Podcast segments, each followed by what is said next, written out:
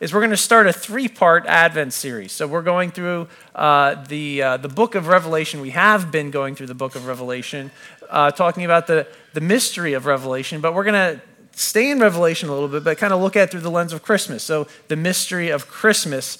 And this week's Advent theme, as we remember, Advent simply means arrival. I was asked at my CrossFit gym this week, hey, Rich, what does Advent mean? And I told him, well, this simply means arrival. When we look forward, we look back to the arrival of Jesus and back again to, or ahead into the future as we look at Jesus when he comes again.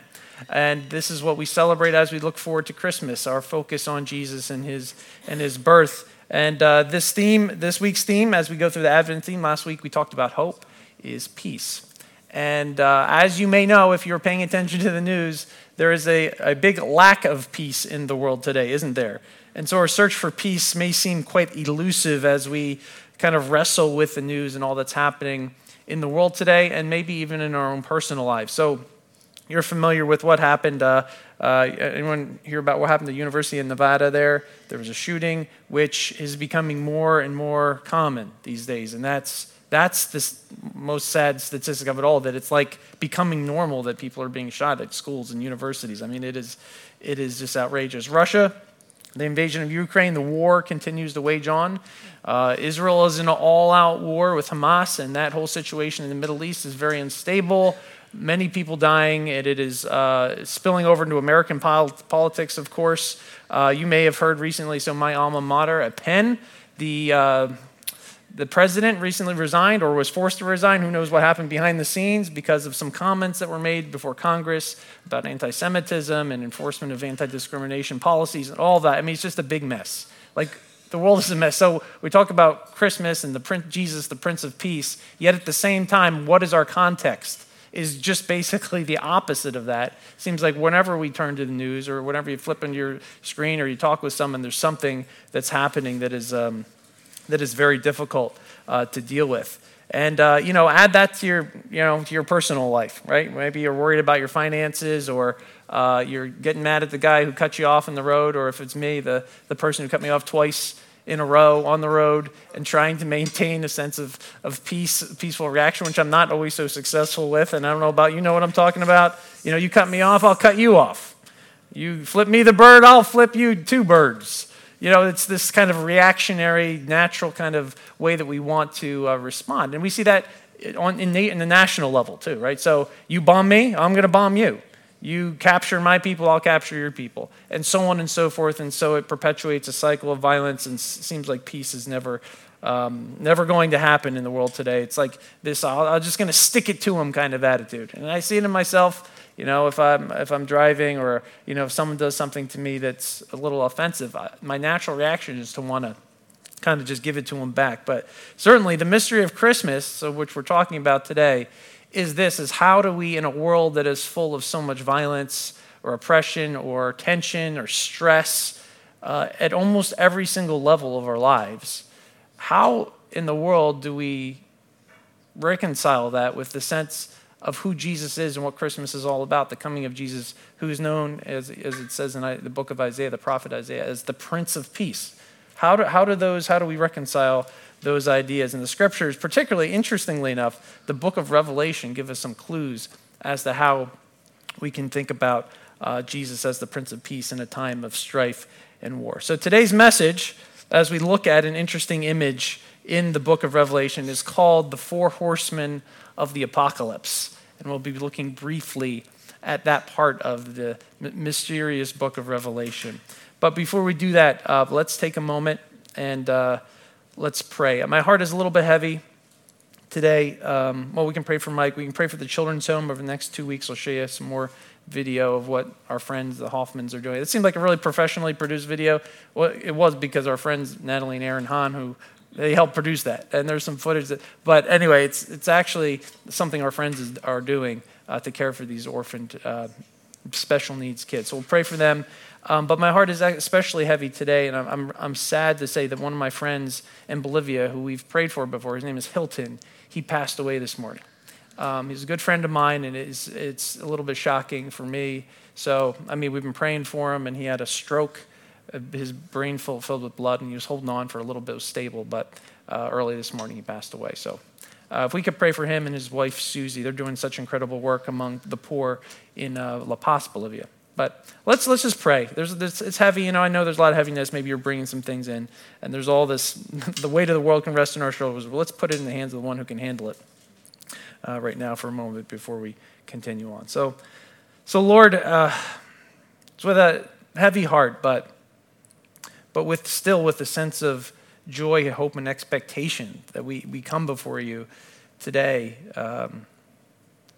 with some real pain and suffering in the world that's happening, God. And we ask for your mercy. Lord, we don't have the words necessary to express. I can't be eloquent enough to describe or to understand what's happening in the world today or in the lives of our friends and family. But we do ask, God, we come before you as a good father and as the giver of joy and the giver of life, that your kingdom would come and will would be done. We pray, Lord, for Susie as she mourns the loss of her husband Hilton, that the community would continue to come around her and support her and love her, and that even in Hilton's death, as we're even seeing, that your kingdom would extend to that neighborhood and they would realize what an impact that they are making through you, and that you would get glory for yourself in that poor neighborhood where they're ministering.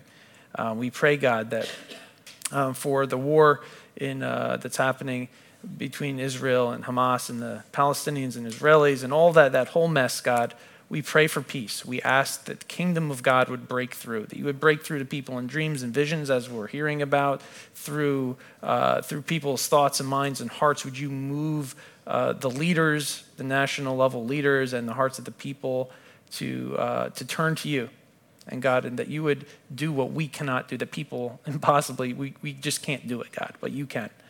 So we put that situation into your hand, and you're the people that you love who are being hurt. And we finally, God, we do pray for the children's home and your work there, that you would provide an abundance to them. And Mike Kingsley, as he's suffering with his foot, we pray that wouldn't get any worse, but you would heal him quickly. And every other burden, Lord, there's so much to pray for, but we lay it down before you at your altar and just say, would you carry it for us? Would you carry us today as we carry the weight that the world puts on us? So Lord, have your way. We love you, Jesus, and thank you for this time.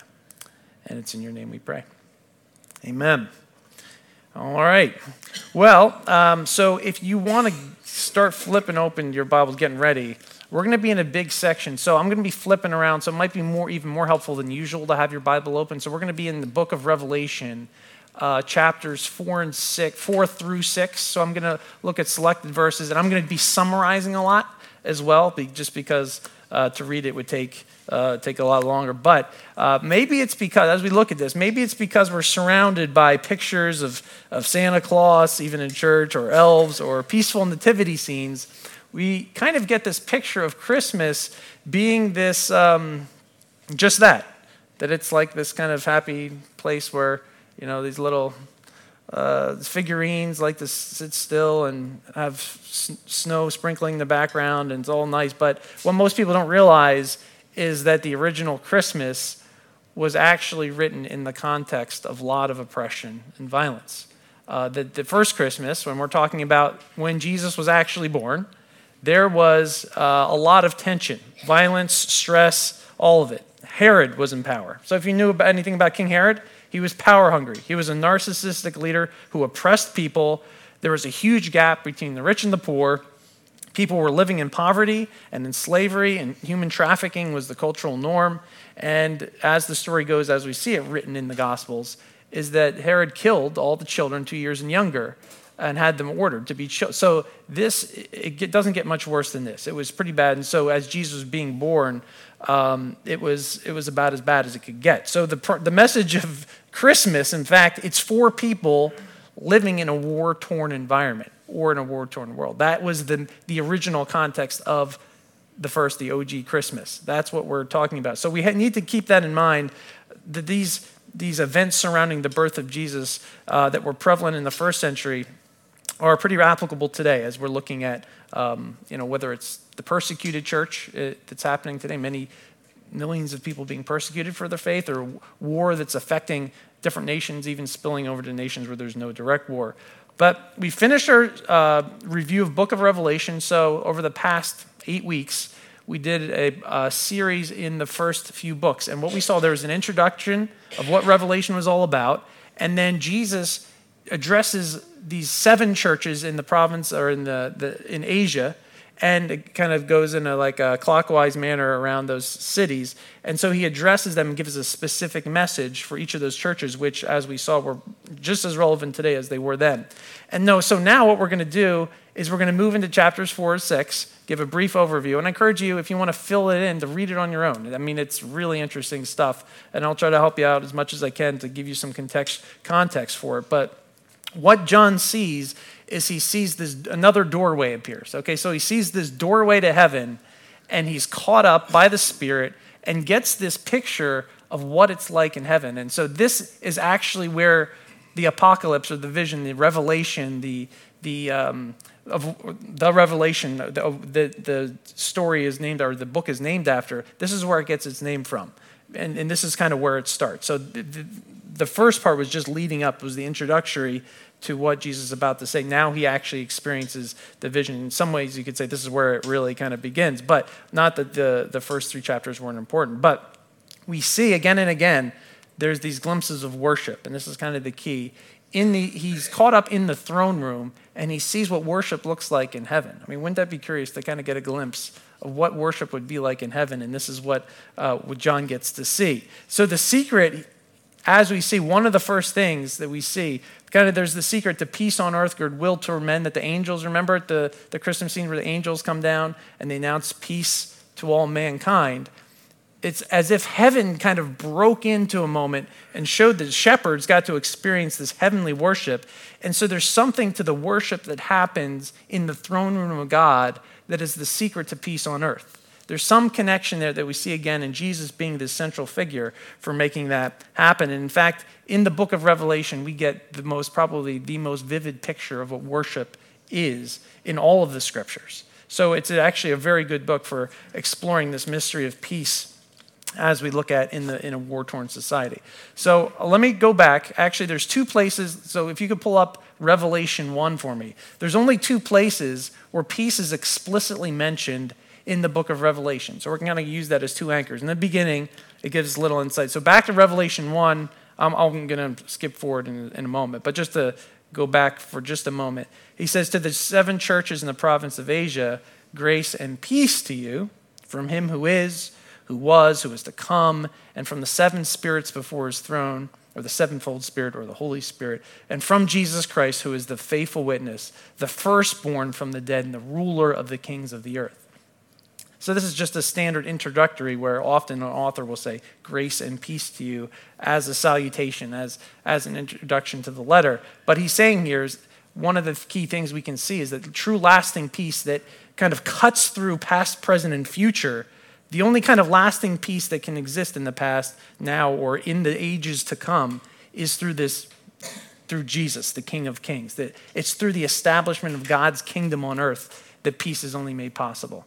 And so without Jesus, the good news is, or the bad news is that without Jesus, without the fulfillment of his kingdom coming a second time, this is what Advent is about, until that point, there's not going to be a fulfillment of peace on earth. So we can pray, we can seek out peace, and we can see advancement of God's kingdom, but it's not going to be fulfilled completely until Jesus comes back again. But the good news is that he inaugurated the inbreaking of his peace through his death and resurrection, and now we can live in the tension of what's the now and the not yet of the kingdom, where the kingdom has come, but it is not fully here yet. And in the meantime, we deal with war and all of its children, so to speak. So the role of followers, what our role is to then continually seek the kingdom of God and his righteousness. And in seeking the kingdom and pursuing Jesus, the kingdom of God breaks in through God's supernatural inbreaking. This is what John says in just a reference about peace. Jesus says to his disciples right before he left, in a way that he's distinguishing, listen, the peace that I give is not the way you're going to get it, the way the world gives it to it. And this is an incredibly comforting verse that Jesus said to his disciples right before he was crucified. Let's read together. John 14:27, he says, peace I leave with you. My peace I give you. I do not give to you as the world gives. Do not let your hearts be troubled, and do not be afraid." Listen, you want a good go-to verse? You're stressed out? You're feeling what the world's given and not what Jesus is given? John 14:27. My peace I give to you. My peace I leave to you. And it's different. It is entirely different. The kind of peace in the world is, we're going to pieces. What is the, like Pax Romana? It's like, well, we'll just destroy everybody. And then there's going to be peace because everything's destroyed and you're subjugated. That's a version of peace you could have. Or you could say, peace is just what we could offer you for temporary high. And people look to peace, whether it's some substance or some kind of entertainment or even work. Or we try to fill ourselves with things to give us peace, but it is only temporary. Will only last a certain amount of time when the peace that Jesus offers is past, present, and future. It intersects because Jesus, he was and is to come. And so his peace is as well. Okay.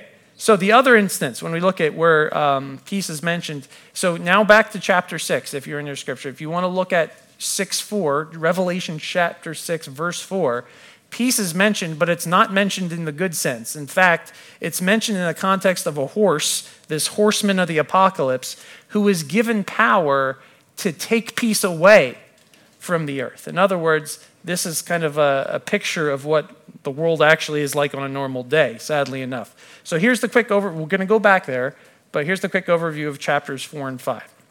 Okay, and to help us, because a picture is sometimes worth 1,000 words. Now, the pictures I'm about to show you don't do justice to this like crazy, wonderful, imaginative, mind-boggling picture that we get in the book of Revelation. But there are some artists at some point, I don't know the artist's name, so I can't give them credit, made some renderings of these pictures in the book of Revelation. But as John gets caught up through the doorway, okay, sees a vision of the throne room. Chapter 4, John sees, Jesus shows him the throne, and it's surrounded by this rainbow-like emerald of jasper and ruby. Okay, so why don't you put that picture up there? And so surrounded by God's throne, this rainbow-like emerald or whatever it might be, whether it's light or actual emerald, it's kind of represented. What does a rainbow represent? Well, the rainbow, as it originally appeared, was a symbol of God's promises and a symbol of God's mercy.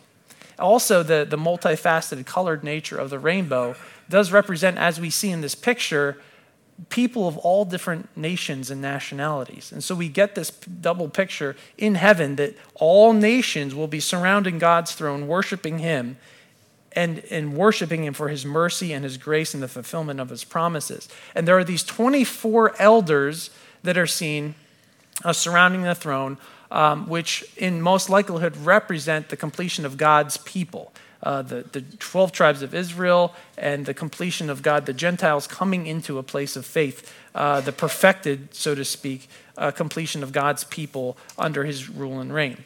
And another thing that's described in this chapter is this really interesting image of there's a sea of glass, and they depicted it a little bit. You can kind of see it there. But when you approach Revelation, you have to ask yourself, what do these symbols mean? Remember, Revelation is largely symbolic, purposely so, in order to represent something that God had spoken to his people throughout the Old Testament scriptures, which is the book of the Bible. Back, their Bible was the Old Testament.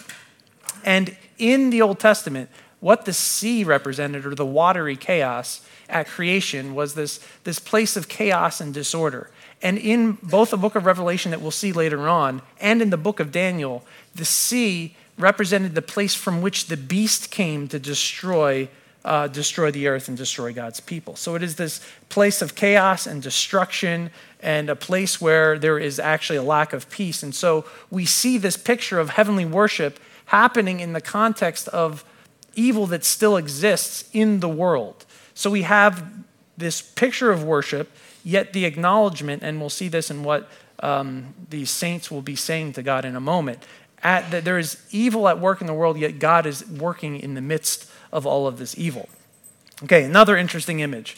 You can see those seraphim, cherubim, those weird bird-like kind of creatures.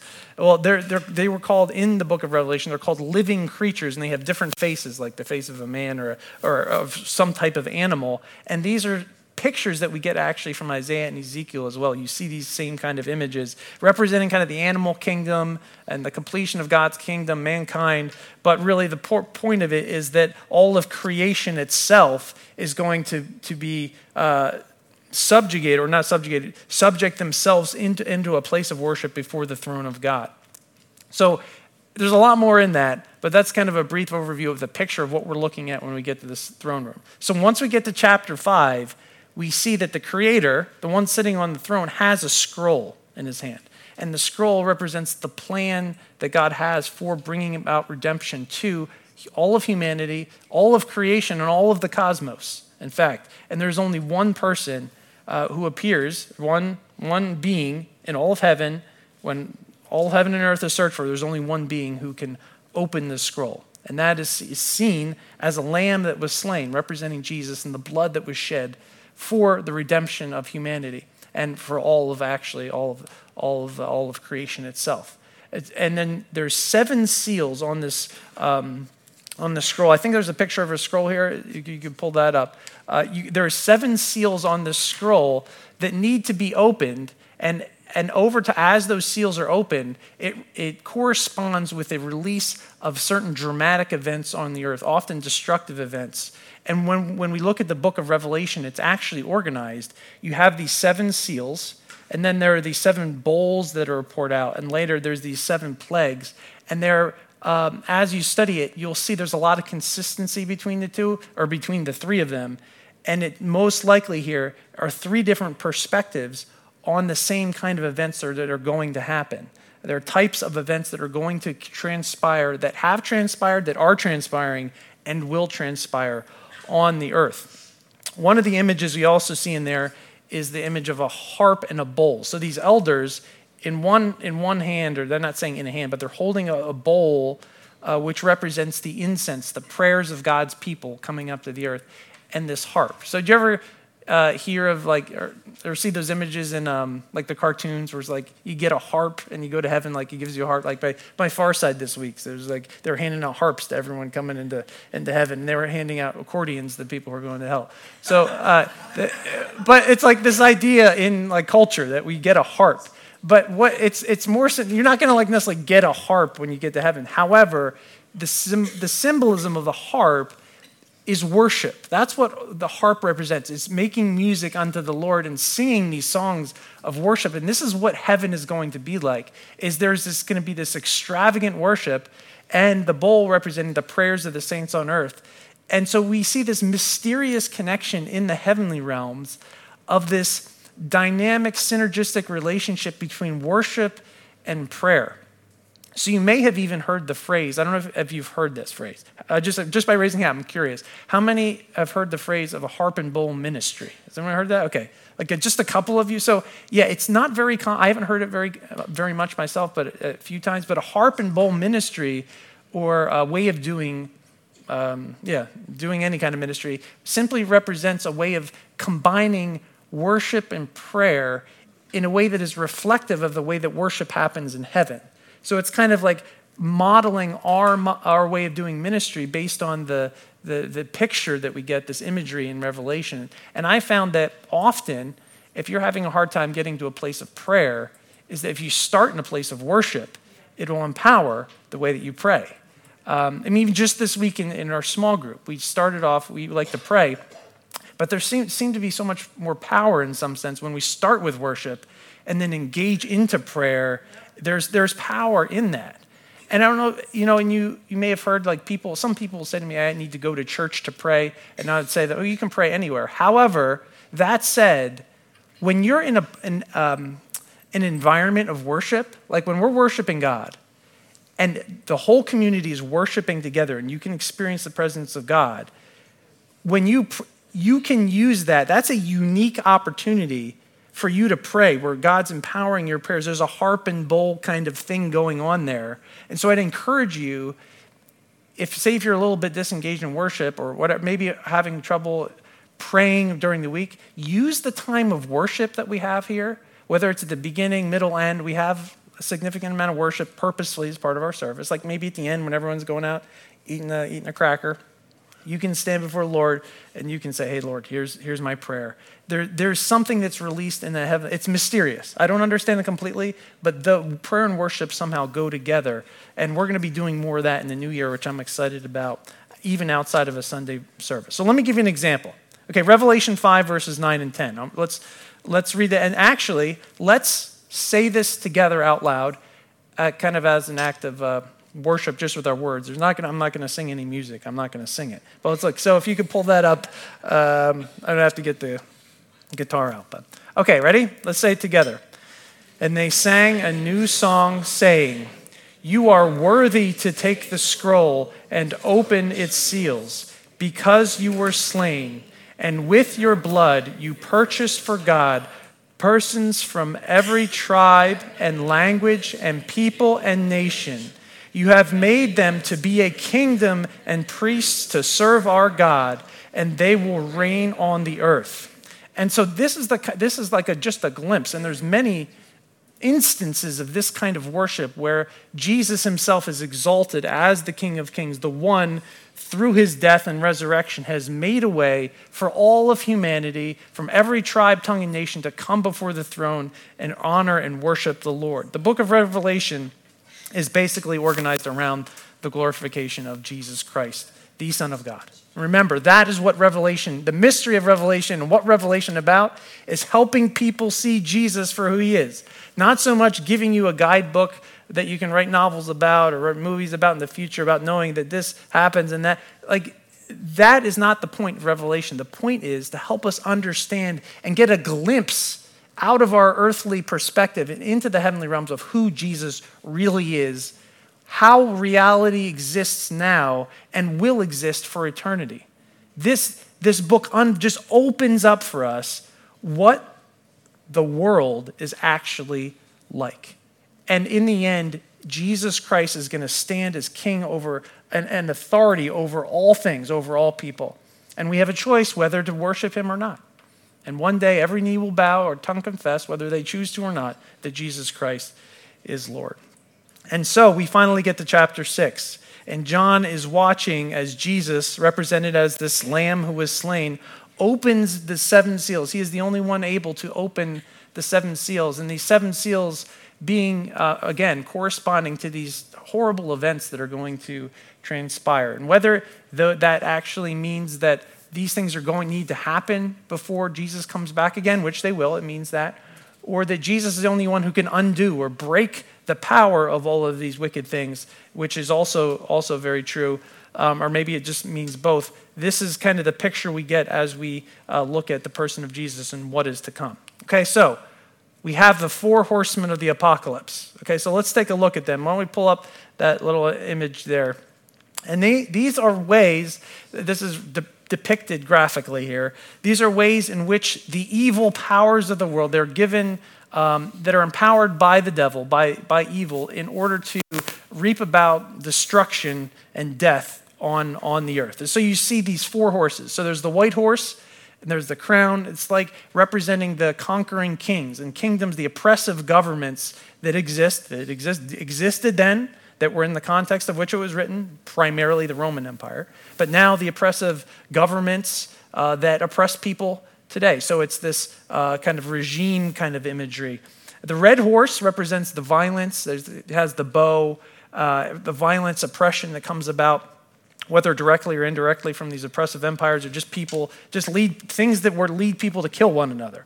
So it could be representative of what happened at the University of Nevada, or when there's a shooting in the street of Philadelphia. The red horse is released and to reap about killing and murder and evil. The black horse represents, as you look at it, the economic problems that exist, and often it fuels a lot of the violence that happens in the world today.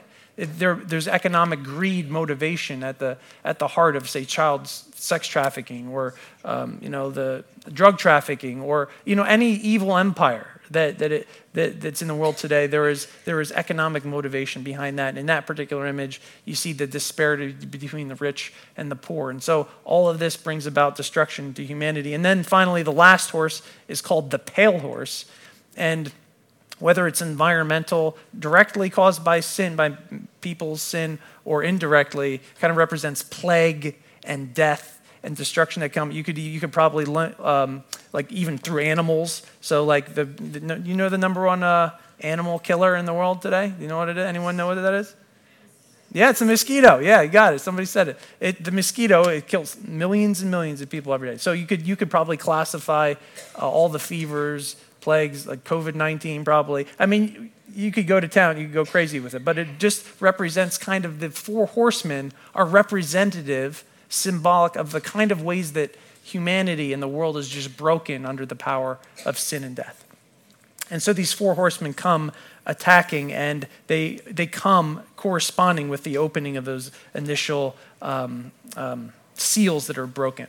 Okay, so this is now where we get to Revelation 6:9. So let's take a look at that together. If you could pull up Revelation 6, chapter 9. It says this: when he opened the fifth seal, I saw under the altar the souls of those who had been slain because of the word of God and the testimony they had maintained. They called out in a loud voice, "How long, Sovereign Lord, holy and true, until you judge the inhabitants of the earth and avenge our blood?" Then each of them was given a white robe, and they were told to wait a little longer until the full number of their fellow servants, their brothers and sisters, were killed just as they had been. In fact, this picture right here, what we see here, is the only clear instance in Scripture that show us what happens to believers after they die. So in between, there's kind of this question, what happens to you before the kingdom comes again? And this is one of the only real clear pictures that we get. It's this chapter here, Revelation 6.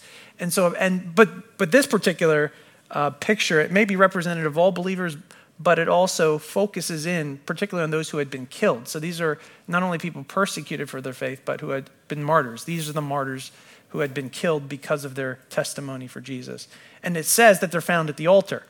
And the altar, in the Old Testament picture sense of what that represented, that was a place of worship, a place that ultimately represented the presence of God. In other words, they stood in a place of worship in the presence of God, those who had been slain. And they somehow had an awareness of what had happened on earth and were asking for biblical justice. And part of the good news, why judgment is good news, is because when there is evil that exists in the world, when there is a savior or someone who is able to stop the oppression from happening, that is good news, that Jesus will one day come, and he will do away with all oppression, all violence, all evil, and take the horsemen and put them in the horses, what they represent, and put them in their place. But for now, there is a waiting time. It's as if there's a tipping point. You can see it, for whatever reason, God looks at those who have been killed until it reaches this tipping point or its fulfillment. And it's reminiscent of an Old Testament scripture, if you're familiar with it, when God would judge the Canaanites or the people who were living in the Old Testament, in the Promised Land. It said that the sin of the Amorites, I forget one, it might have been just the Canaanites, had not reached its fulfillment. In other words, God was waiting for a point at which its full sin, the sin and death was in full bloom, and then he would hack it at its at its root there. And so that's the same kind of principle that we see Jesus saying when evil is coming and there's a fullness of people being murdered for their faith that's going to happen. But the point being, while we live in a time of death, if we look at all these images, we live in a time of death and destruction and evil. There will come a time when God will make things all right again. And in that meantime, it's not ours to take vengeance. So God gave me a little conviction when I wanted to, when I was driving and I had that chance to drive a little bit in a way to show him, hey, What you were doing is wrong. You know what I'm talking about. You either drive a little slower for the person behind you, or you drive a little faster if you're the one behind the person, or you give them a little symbol with your face. You know what I'm talking about. You know, but it's not ours. So the little instance, it's not ours to take vengeance. In fact, the Lord convicted me in my Bible study this week, and during a time I was reading in the Psalms, Psalm 138. King David says this, the Lord will vindicate me. And so what does this call for in our behalf? It's a nonviolent response, that as God's people, we aren't to repay evil for evil. We aren't to wage war like the world does. We don't need to respond in selfishness. We don't need to act out in road rage. We don't have to repay any kind of evil for evil. We can even forgive those who have wronged us, no matter what that might be, even in the face of death. Let's pull up Romans 12. Paul just says it so well. As he kind of takes the theology that he had just built up in this entire book, this incredible letter that just lays out the theology of the church, and he's applying it. And he's saying, okay, now that what Jesus has done for us because of the lamb that was slain and his grace and mercy that we see in pictorial form in Revelation, he says it and summarizes it so well. He says, do not take revenge, my friends, but leave room for God's wrath. For it is written, it is mine to avenge, I will repay, says the Lord. On the contrary, if your enemy is hungry, feed him. If he is thirsty, give him something to drink. And in doing this, you will heap burning coals on his head. Do not be overcome by evil, but overcome evil with good.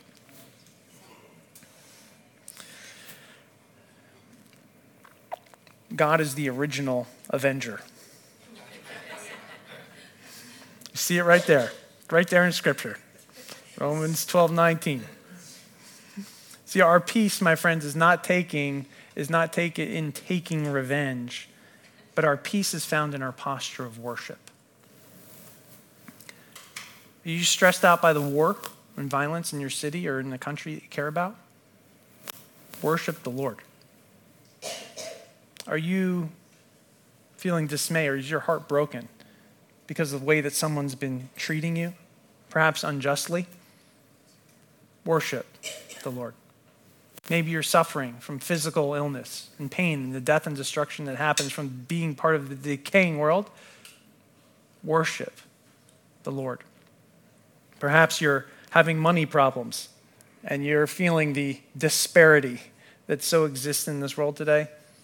Worship the Lord. What if we, instead of worrying, we built the habit of worship? This is what the community, and we don't understand, this is what the community of God does, is we don't give ourselves to worldly ways, we don't run after things the way the world does, we worship the Lord. And we allow the mystery of Christmas, the mystery of Revelation, for God to handle the things that are too great for us to understand.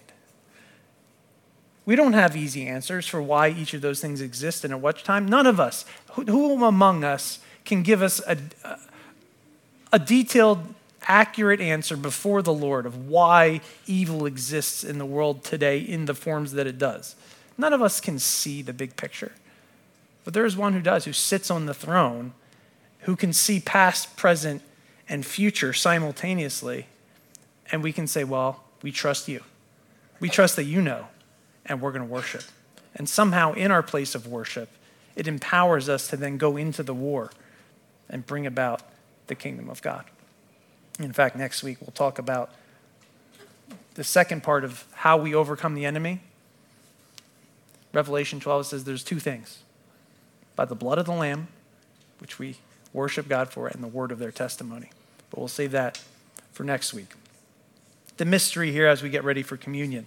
And I encourage you, if you want to participate with us, if you are a follower of Jesus, given your life to him, surrendered your life to him as an act of worship and submission, recognizing that he has made things right between you and God because of his work on the cross, not yours, we're going to take communion together. But the mystery, how about this for a mystery? That Jesus himself made himself subject to the four horsemen of the apocalypse in order to overcome them and conquer. And as we take communion, don't know if you could grab me one, somebody who has it, that'd be helpful. As we take communion together, this is what we do. We remember and we celebrate that Jesus' overcoming of death and destruction of all the horses happened in his sacrifice, the lamb that was slain. And it is a great mystery. Even Paul, who understood probably better than anyone in history how this all worked together, says this is a great mystery. But we celebrate that today. Let's take a moment. We're going to take communion in just a moment. But let's pause and allow the Holy Spirit to search our hearts. Perhaps there is something in our hearts, an avenging that we want to do on our own, or a worry that we need to lay down. But Lord, search our hearts, know us.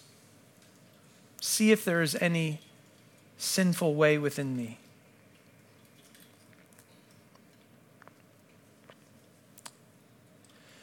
Help us turn to you again.